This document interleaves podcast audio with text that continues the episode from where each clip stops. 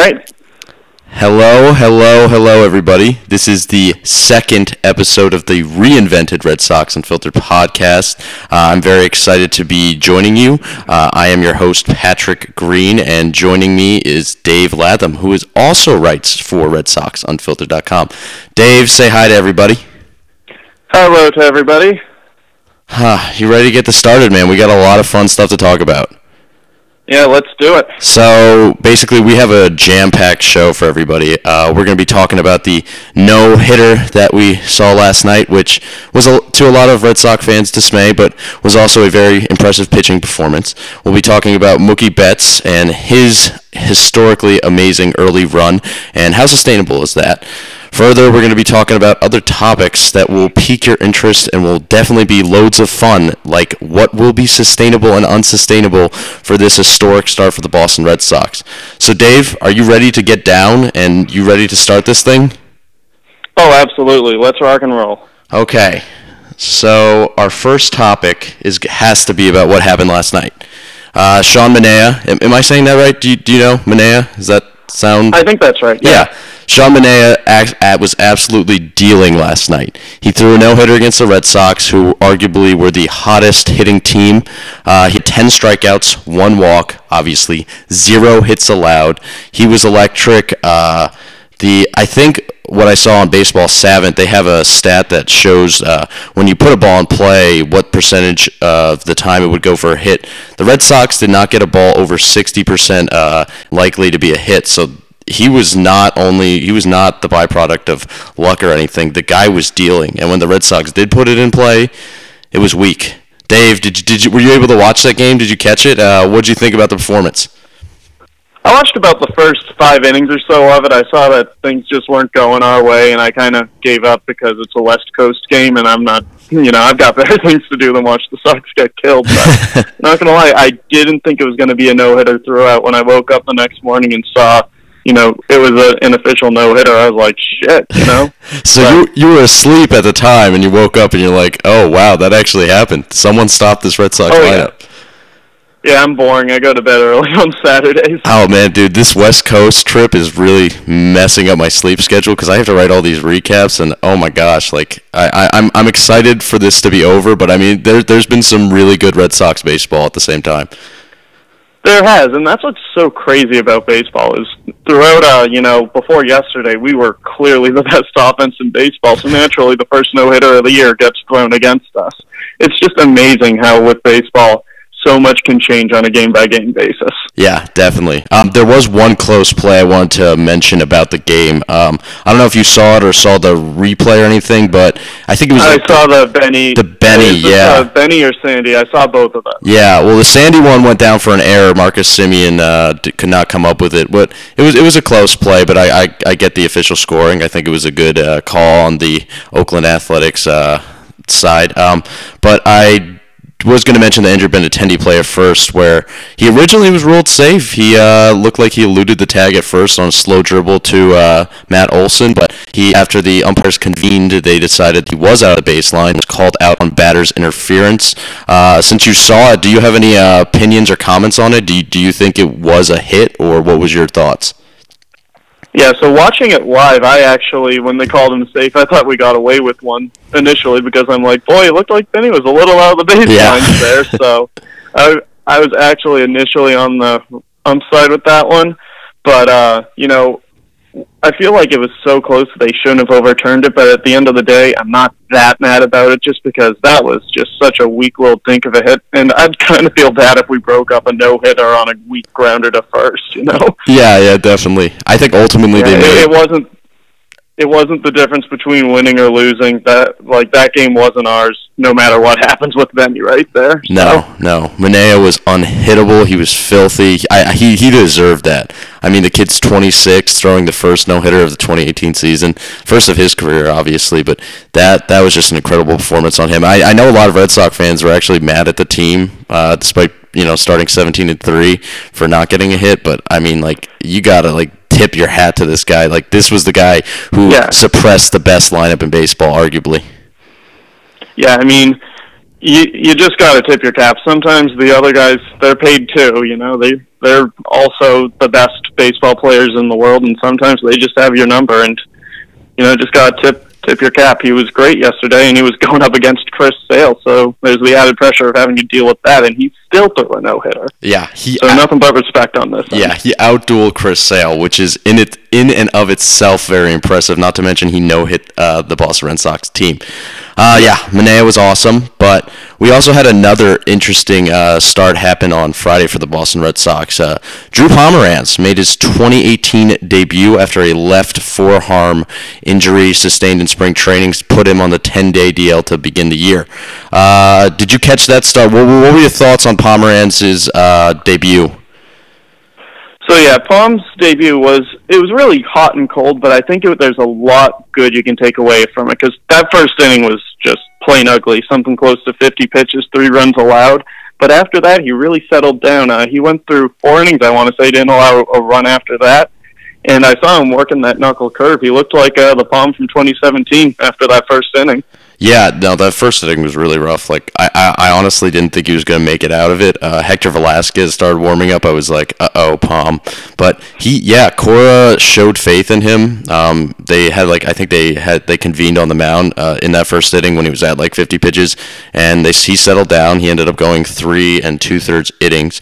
Uh, while the you know he did go 88 pitches, he didn't pitch a lot of innings, and he did allow three earned runs. But uh, I was very impressed with his underlying statistics, his peripherals, and as you said, the knuckle curve was working very well. He ended up getting seven strikeouts to two walks, so you gotta love those peripherals uh, going forward and uh, how he performed this in this game. Uh, his velocity was down a little bit. I think it was like the slowest start uh, Palm made in a Red Sox uniform in terms of velocity, but uh, he was still striking people out. I think that is more of a byproduct of getting used to the season, and he again he did just come back from a rehab and a forearm injury, so uh, a loss of velocity is to be expected, I I guess. But yeah, I think Palm did did pretty well for his first start, uh, and I'm I was really happy to see his resilience pushing forward and getting through the three innings that he did. Okay, yeah. Now we're going to segue again here and we're going to talk about Mitchy Moreland, known in some Twitter circles as Mitchy Two Bags.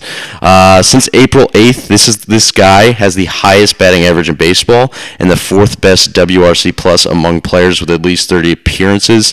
Um, well, actually, this was a stat from yesterday I found out, uh, but I, I, think it's still relevant for today. Hopefully, uh, Moreland's been great. Yeah, he's been wonderful. What what are your thoughts on him? Yeah, so Moreland has been great as a you know depth bet, and earlier we were talking about um, how like the idea of giving him more playing time, and I love the idea of that. But just speaking out of practicality, I don't know how you'd actually do that. You mentioned you know fourth highest WRC in baseball, and he's a great hitter. He's not keeping that up for the whole year. So the Red Sox roster, as it's currently built, is basically one giant logjam in the outfield and at first base. Basically, the only place where there isn't a lot of depth is the middle infield. But if you're giving Moreland more playing time, that means either Hanley's on the bench or he's DHing. And if Hanley's DHing, that means that one of JD Martinez, Mookie Betts, JBJ, or Benintendi isn't playing.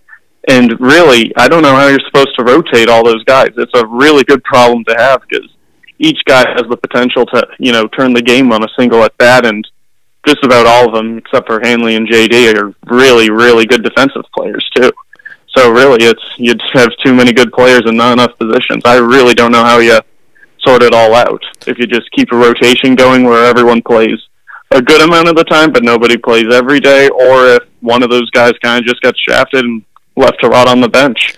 Yeah, I, I think there are, pro- are definitely uh, worse problems to have here. That uh, the Red Sox having too many good guys. I think we talked about how we could find Blake Swihart some playing time additionally uh, last week, but Mitch Moreland. I mean, I, I think he. I think this is more real than people think. Do I think he's going to sustain the 172 WRC plus that he's put up so far?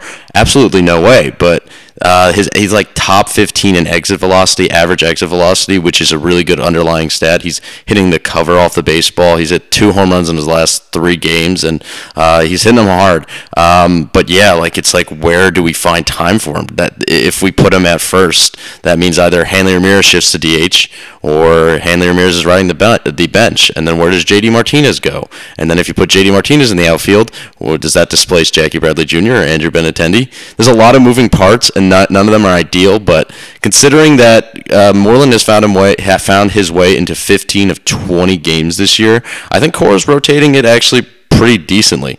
Uh, I think he's doing a good job in that regard, getting him the at bats because he is he is uh, you know hitting very well. Um, so you would not be in favor of doing a Moreland Hanley Ramirez more strict platoon type because uh, Moreland's a left-hander and Han Ram's a right-hander. So would that uh, be of any interest to you, or do you think that you got to keep Han Ram in that lineup? I think I, I'm assuming Moreland's going to come somewhat back to earth. I think he can still be an above-average hitter, but I think Hanley's just a better, uh, like considerably better bat in the lineup, and I'd rather just keep him in. And you did mention lefty righty, and I think that matters with like your run-of-the-mill average players. But a guy like Hanley, when he's going good, he, he can crush him if it's he's facing a righty or a lefty, and I think he can really kind of overthink it there. If you you know, just Hanley's going to crush it no matter who's on the mound when he's going right. So I wouldn't overthink the whole left-handed, right-handed thing. No, and I don't think Cora uh, pays too much attention to those traditional platoon uh, like Farrell did. Um, so I don't think that yeah. that's something. Yeah, I don't think that's with, something they'll do. Yeah, with Farrell, I uh, every time that he'd sit Benintendi down to putting Chris Young when there was a lefty on the mound, I swear. Never put Chris Young in the game. Uh, I know that, that yeah. was mean to Chris Young. He had he had one decent season with us in 2016. It, 2017 was rough, but uh, hopefully yeah. Chris Young is doing good in LA. He actually had a home run against the Red Sox, I think, in the second game of the series. Yeah, yeah, I think that's right. I mean, I saw him out there. I'm like, oh, good. Chris Young has a job. Good for him. yeah, good for him. That must have felt good, maybe. But yeah, um, yeah. I don't think many people care about Chris Young at this stage of the uh, this stage of the season, but I wish him nothing but the best. Um, yeah, so I think we both agree that the Red Sox have a lot of good offensive bats, and there's not like ample places to put them. But I, I do think Cora's managing this well. Um, but there, as we've been talking about this surplus of outfielders and first basemen and DHs, I think we do lose sight of a significant weak spot of the Boston Red Sox, and that is their catcher position, Dave. I don't know if you know this, but the Red Sox rank dead last in catching fWAR, uh, Fangraphs WAR, at negative 0.6. Uh, and their WRC plus, which is an all-encompassing offensive statistics, is 13, also last in baseball. Uh, in 58 plate appearances, Vazquez has been worth negative .304 with a 41 WRC plus and a 208 average, and he has yet to barrel a baseball. What is a barrel? A barrel is basically the ideal mixture of launch angle and exit velocity, where it's like, oh, this goes for a hit a certain amount of the time, and it's, and it's a lot of the time. Um, so Leon, meanwhile, has a negative 0.2 fWAR, a 115 average, has not hit anything but a single, and a negative 48 WRC plus in 29 plate appearances. Dave, do you understand how hard it is to get a negative 48 WRC plus? You got to try pretty hard. I think I could put that up, though. I think you could. I think you really could. Um, so Red Sox Unfiltered's Chris actually wrote an article about the um, Blake Swihart conundrum, and he recommended Boston trying Swihart a catcher to ameliorate this uh, deficiency right now out of the backstop position. What what would you think about that? So I believe last week when we were talking about the Swihart thing, this issue sort of came up about him being a catcher, and back then I said, you know, just defensively, it was such a shit show uh, in 2015 and Total that small part of 2016. Like just defensively, he can hit. I don't deny that, but defensively, I didn't see him as a catcher, but the longer the season goes on and the longer that Vazquez stays in this little slump, and Leon's Leon, he's never going to be much of a hitter. I'm just starting to think, you know what, screw it. Vazquez can, or Swihart can provide more runs with the bat than he gives up with the glove. So I'm slowly being brought over to the give it a shot argument with uh, Swihart a catcher. Yeah, I, I definitely think I can get aboard that camp. Uh, Vazquez's season last year was pretty good offensively. He was above average at the catcher position in terms of WRC plus, but he had like a 348 BABIP batting average in balls in play, which basically says that he was getting a pretty freaking lucky out there. Uh, I didn't think it was going to continue. His batting average was very high above his career norms, so I expected Vazquez to fall down to earth, but I didn't know he was going to fall this hard. Again, it's early, so there's definitely room for positive uh, regression, but dang, like there's nothing underlying that gives me any hope about Vazquez being uh, or returning close to the levels that he was last year on the offensive side of the ball.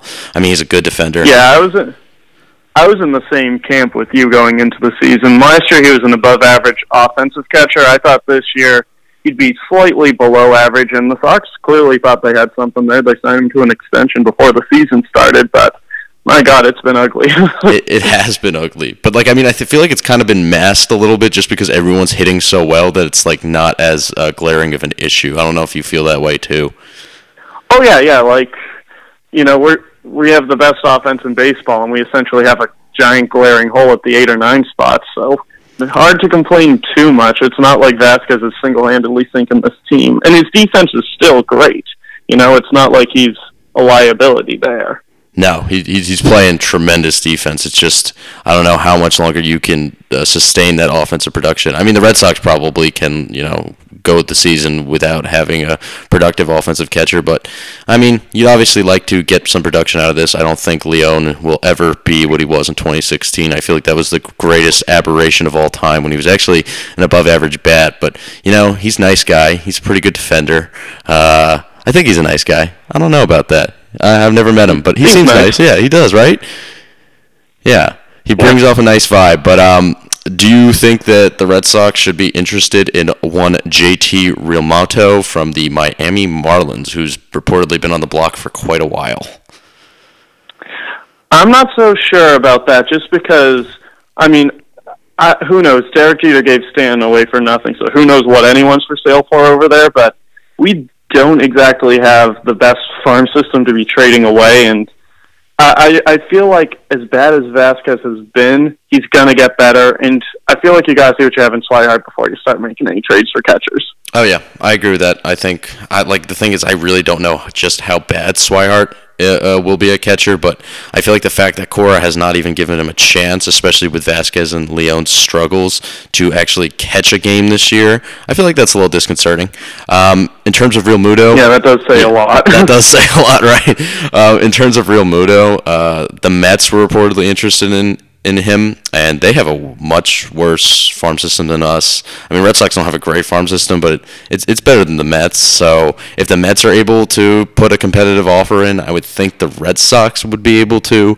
I don't know. Again, it's Derek Jeter. I don't know what he's going to do or what he's going to demand, but Realmuto is a very nice piece. Uh, he's fa- actually is like faster than the average uh, regular player um, as out of the catcher position on top of off above average offense and defense. So I think it would be a nice upgrade, but I don't think they necessarily need it right now. And I think Swihart is the guy to try out before you you you make that move. Um, mm-hmm. Moving on, we have a a player named Mookie Betts. have you heard of him, Dave? Once or twice, but I'm a pretty close follower of baseball. I don't think the common fan knows who he is quite yet. Yeah, yeah, I think he he's been slipping under the radar a little bit. Uh, he's he's off to a pretty sensational start. Uh, as of today, he ranks second in fWAR at 1.6 and, and leads the league in WRC Plus at 216. He's also the leader in OPS, which is a statistic that hopefully people are more uh, knowledgeable about because WRC Plus is a little sabermetric lingo. So hopefully, maybe you can understand that one. Uh, he's he's first in like or close to first in like every offensive category. Um, hit three home runs in a game. Took Shohei Ohtani deep first first uh, first bat of that game. Uh, so he's got a sensational start, and basically there's been some rumblings that maybe he's the best player in the league, or is he close to being the best player in the league? Dave, wh- where would you think that Mookie Betts? Uh, Buck Showalter actually said he's the best right fielder he's ever seen. Where do you think uh, Mookie Betts ranks among baseball players? Among baseball players, well, it's Mike Trout's world, and we're all still living in it. To me, he's the best player in baseball, and I don't think anyone's really that close to him right now. But that being said, like Mookie is in the tier directly below that. So it's Mike Trout, everybody else, but of that everyone else, I'd say Mookie's right there with Altuve and Harper is the best in the game. So, do you think you can make an argument that Mike uh, Mookie Betts is the second best player in baseball, position player in baseball? I believe I could make that argument. Yes. Yeah, I, I agree with you there. Like I see, like I wouldn't. Oh. I wouldn't disagree with if anyone said no, it's Harper or no, it's no, it's Altuve. And honestly, if I had to pick one, I'd probably pick Altuve right now. But Mookie is absolutely making an argument that he's the second best. No, yeah, I agree with this. And uh, listen to this little nugget that I found on Twitter from this person I follow. I think it's Ike underscore AJ, very knowledgeable man, uh, definitely worth a follow. But he uh, tweeted this: Since 2015, there's only one player with a better baseball reference WAR than Mookie Betts. And can, can you name that player, Dave? I'm going to put you on the spot. Um, Sandy Leon. Yeah, how'd you know? Oh, I'm just that good. Wow. Yeah, Sandy Mike Leon is yeah, Mike Trout. uh, yeah, I agree with you. Mike Trout is is amazing. I, I don't think you can make the argument that Mookie Betts is better than Mike Trout, but um, yeah, everyone. I remember. Yeah, heading into the Angels series, um, one of the NESN people, I forget who it was, but they said uh, they pulled ten uh, league execs around the league and said, "Hey, you're starting a franchise. Who do you pick, Mike Trout or Mookie Betts?" seven of the ten said Trout, three said Mookie, and I'm sorry, but three of those executives were wrong. Yeah, they probably might need to be fired too. Honestly, there there might need to be some uh, serious talking with them. Uh, yeah, Mike Trout's yeah. Mike Trout's pretty good. Uh, Mookie Betts' is one Achilles heel, in my opinion, is I don't know if you've gone into statistics about uh, his pull rate, his opposite field rate, but basically he's like the best pull hitter in the game, and when he he really struggles uh, offensively to the opposite field, uh, he's not as complete. Yeah. Um, on that regard, I, I notice like whenever they show up his flow chart, his uh, spray charts for uh, his home runs, pretty much all of them are left or left center. He doesn't go the opposite way with power very often. No, and that's why I'm like, oh, why don't more pitchers just pitch away from him? You know, follow that strategy. But I feel like Mookie Betts has found a way to like take the uh, outside corner pitches and just somehow pull them over the monster. So I feel like you, there's not a really good way to pitch Mookie Betts. I think if you were, you have to go outside. But I think Betts is the uh, a little underrated here, but uh, when we're talking about offensive production, I think Trout definitely uh, trumps him in that. But I think Mookie Betts is arguably the best defensive outfielder in baseball. Uh, looking at DRS, UZR, defensive run saves, ultimate zone rating, he he ranks atop the um, all the players in, in those categories outside of Andrelton Simmons, who's a beast at his own right at shortstop. But yeah, I think Betts is a def- better defender than Trout. I think he's better on the base paths than Trout. But I just think. Oh yeah, I'd agree with that point. Yeah, yeah. I just think Trout's better and pretty significantly so yeah. offensively. Yeah, Trout's a really good fielder, but what he does with the bat is unbelievable. Yeah, you cannot you cannot beat that. Um, so we're segueing here again because I love my transitions, but now we're going to be talking about what is and what is not sustainable for this 2018 rendition of the Boston Red Sox. Um, they're 17 and three. They're very, very. They're, I mean, they're great, and they're off to a good start. Uh, Dave, what do you see as sustainable with this current team? So with this current team, um, I believe I, I saw the tweet yesterday, so it might not be true anymore. But we were leading the league in average, OPS, OBS. Um, I think combined team WAR was one of them too. There was a bunch. It was on um, Red Sox notes. I think its handle is at Sox at Red Sox notes. Just that simple. It's one of the one of my favorite pages on uh, Twitter, and they listed just about every meaningful team stat we were in charge of. And frankly, that's not going to happen. We can't hold on to all of them, and we're probably not going to win 159 games. You know, so I, I just feel like a lot of this is just going crazy good. Everyone's off to a hot hot start at the same time, and at some point, this is gonna have to stop. Yeah, I, I agree. I mean, they're not gonna go 159 and three. That's that's just that's impossible. I'm I'm sorry to break some people's hearts here, but uh, what do you think about the lineup? Do you th- do you think it's for real, or do you think it, there will be some regression there? I think there's gonna be some regression just because you're not going to score 10 runs every single game. I think we're averaging and this is before yesterday, we were averaging eight and a half runs a game, Dang. and that's unsustainable. But I don't think we're going to drop as much as people think we're going to drop, just because we're doing all this without Pedroia and mostly without Bogaerts in the lineup. We're getting some really good bats back, Yeah. and I mean, think about we were averaging eight and a half games with Brock Holt as our main shortstop. That's gonna go. That number's probably gonna go up with Bogaerts back in the lineup. He was our best hitter prior to get prior to getting injured. Yeah, I, I definitely concur with everything you said there. Um, looking at the underlying statistics, the Red Sox have a bunch of uh, players like showing up really high on the average exit velocity leaders.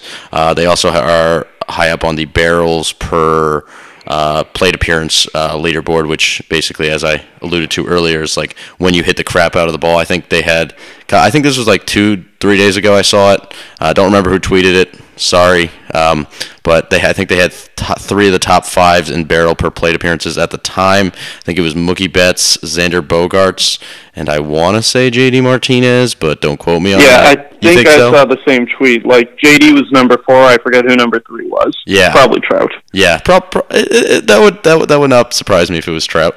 Um, but yeah, I think the lineup is definitely for real because I mean those stats stabilize early and they really do show uh, more than like they're more telling than like you know OPS leaders or you know WAR leaders even that that those are statistics that matter at this stage of the game and the Red Sox hitters are just they're hitting the cover off the ball.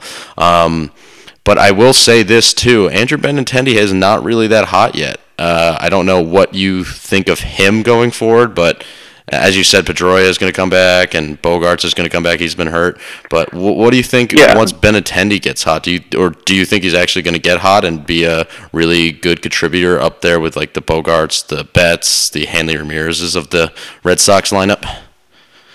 Yeah, I'm not sure if Benny's ever going to get to Mookie's level, just because we talked earlier. Mookie's a top five guy in the league, but I can't see why he can't be the second or third best player on this team. It's been a slow start for the guy, I'll admit that, and it kind of surprised me. But you just got to believe, with all the talent he has, he's going to figure it out eventually. Yeah. You know he was basically the spark that really sent the 2016 Red Sox to the next level. In, in 2017, he was, I think he finished second in Rookie of the Year behind Judge, who just had a stupidly good year. Nobody could have reasonably expected Benintendi to match that. No. uh, yeah, so he'll get he'll uh he'll get better, and I think Devers, who's off to a pretty strong start, I think he's going to improve too. I think him and Benintendi are both going to be really, really good moving forward. Probably better than they've been, and that'll sort of counteract the drop off that I'm expecting a little bit from um, Moreland. I think is going to drop a little bit. I think Hanley's going to come down to earth, and you know Jackie's probably going to stay about what he is. Yeah, Jackie's had a nice little little uh, run the past few games. I don't know if you've noticed. He, Mhm. he had a nice three run shot. Uh, he's been getting hot. Oh yeah, that's yeah. We talked about it last week. That that's uh, the Jackie Bradley experience. He's dead cold for two months, and then for two months, then for the next two months, he's on fire, hitting 500.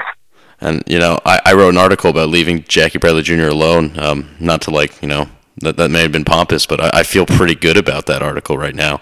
He's uh, he's representing me well. He's representing my meaningless opinions well. So shout out to JBJ. yeah. Work that plug. Yeah, exactly. Uh, what do you think about the rotation? Is it is it sustainable? Uh, it's been it's been good too, hasn't it? Uh, yes, it has. Um, I think its ERA is something around two, maybe just below. That's not going to stay all year, just because that would be historically good.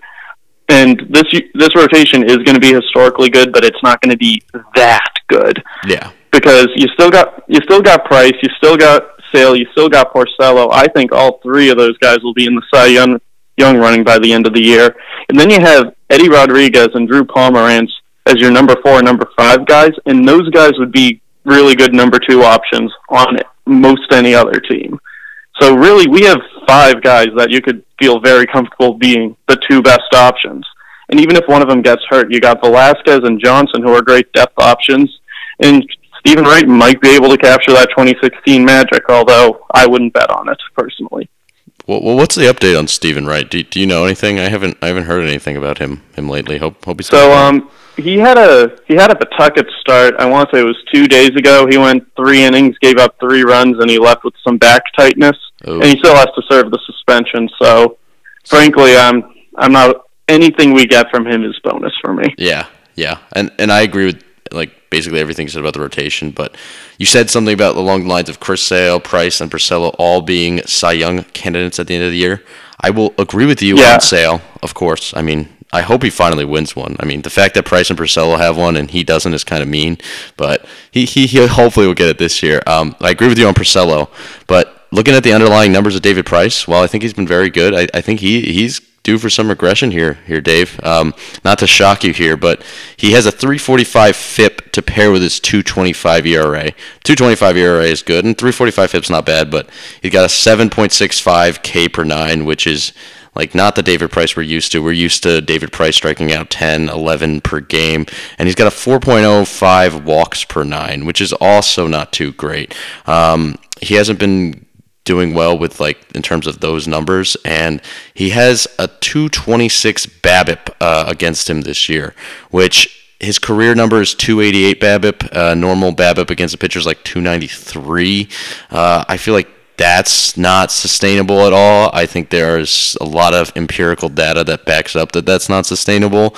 Um, I think Price is going to be good, but I think you're going to start seeing him pitch closer to his 345 FIP than the 225 ERA he's running. So that's a statistical nugget for you there. I was just like bored and I was like, oh, maybe Price isn't doing as well as I thought. And the numbers say maybe he's not. Huh.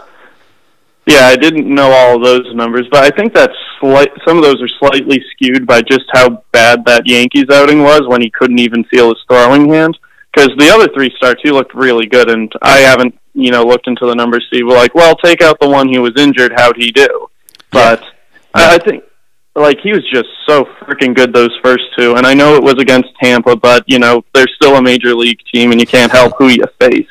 All you can do is do your best against them, and he was really slinging at those first two games, and he had a pretty good, nice, he had a pretty nice bounce back game against the Angels, albeit not as good as those first two. Yeah, well, Price exited in the first inning of that game, right against the Yankees. Is that correct?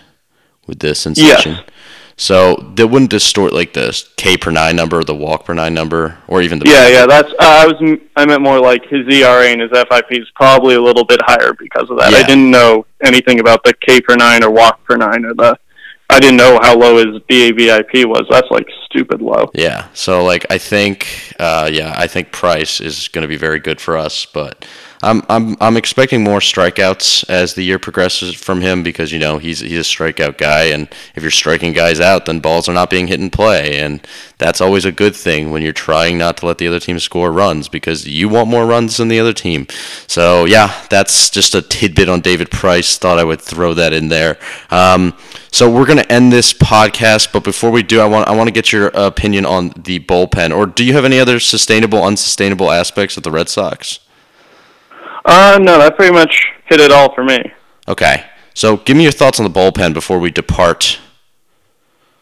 So going into the season, I thought the bullpen was probably the biggest weakness on the roster, and I still stand by that, but the bullpen has really impressed me the last week, week and a half. I saw this on Twitter too. I can't remember where I saw it, but in the last 27, I want to say innings, the Red Sox bullpen has allowed just one run, and that is just insane. And I think that's fairly sustainable too, because as the bull, as the bullpen gets healthier, as you throw Velazquez and Johnson into the bullpen now, they're gonna those arms are only getting better, and it seems like Cora's figured out who he trusts and who he doesn't trust. Earlier in the season, you saw Smith in more high leverage situations. I can't remember the last time I saw him in not a blowout, and it seems like he's Cora realizes who he wants when he wants them and where they perform best. So I think this bullpen can remain as one of the top ones in the league, like moving forward, as long as everyone stays healthy. If Kimbrel gets hurt, then all bets are off. I hope Kimbrel doesn't get hurt. Uh, we kind of need him. He's pretty good. Um, but yeah, yeah. I, I agree with you. I think the bullpen is better than people think. They were pretty shaky in the early going. I'm still a little uh, dubious on Carson Smith and Heath Hembree is always like, yeah. Matt Barnes is always like, yeah. But uh, I do really like the fact that Hector Velazquez and Brian Johnson are in this bullpen now. I think they really add a new dimension. I think both of them are very quality and allow their stuff to play up in that role. But um, yeah, I think this bullpen's pretty dang good. I think that we it is pretty sustainable. Uh, that number you you showed, but uh, Cora really hasn't had to use his bull like he really hasn't deployed like his bullpen in high leverage situations lately because the Red Sox have just been like killing everyone. So as the True, year, but yeah, yeah. Uh, as the year progresses, I'm I'm going to be curious to see how he actually uses his bullpen um, in close late inning games because I mean the Cora's been managing this team stupendously, but I mean, he hasn't really gotten into a lot of close games, so we'll, we'll see about that going forward. I mean, he had a lot of close games in the early going, um, but I would like to see how he uses that bullpen now. Um, did you see Bobby Poyner actually was activated off the DL and then immediately sent down to Pawtucket? Yep. So um, I actually just posted an article. I think it was yesterday or two days ago about um, how everyone's getting healthy and what the Sox should do with uh, their new with all these roster spots, how to clear up enough space on the major league roster. And in it, I talked about Poyner coming back and how, yes, he has options, but I didn't think he should go to AAA. I'd rather just risk losing Hembree, Hembree specifically, to uh, waivers and just try to DFA him. So it's good to know that I'm batting 0 for 1 right now. yeah, I was surprised by that, honestly. I mean, yeah, because Poyner was really, really good when he was healthy. Yeah. And it seemed like Cora wasn't afraid to use him in those big moments. The uh, extra inning game against Tampa, he went two innings and you know held the ship great. Yeah, and he seemed to relish in those moments too. Like he seemed, it did not look like it fazed him. I know it's anecdotal, but he looked confident on that mound. Um, I mean, I I think this way you get to keep uh, Hembree, and then you still get to keep Poyner, so you, you have more depth in the bullpen. If someone, yeah, I, I got the argument for keeping both. It's just is Hembree really that much better than anything you can find lying around in free agency right now? No, that's the thing. I, I don't I don't think he is. I don't think he is. Yeah. I think Poyner would be an improvement, but um, that was the move that they decided to make. Maybe if we were Dave Dombrowski in another life, or even in the future, we might make a different decision. But as of now, we can only write and you know watch this thing unfold. But mm-hmm. um, yes, and as amateur journalists, we're obviously better at building a team than Dave Dombrowski is. So yeah, you know, when it blows up in his face, really, we, we'll take. I think you and I will both be willing to take on uh, co-GM jobs for yeah. the Red Sox, make things make things right.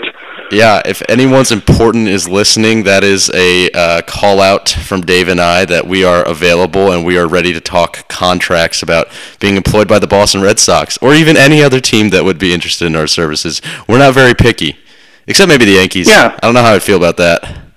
Yeah, see, I'd totally, I'd go for the Yankees, but I'd totally go the sabotager. Just go in there, trade Judge for pennies, and get out. You know, the, or or the Derek Jeter route, if you will. Yeah. uh, yeah, yeah, basically, yeah. Strap them down. Just you know, give the Red Sox Judge for Leon, and just call it a day. Yeah, I. Oh wow, that's a that's a good trade right there. Uh, I think yeah, you, who I says you, no? Yeah, very stealthy of you. I feel like everyone would just be like, "That's a fair trade," and they wouldn't question it. Um, but it's that, all in the diversion. You just gotta get the attention somewhere else, and then bam, what? Where'd Judge go? they wouldn't know what hit him.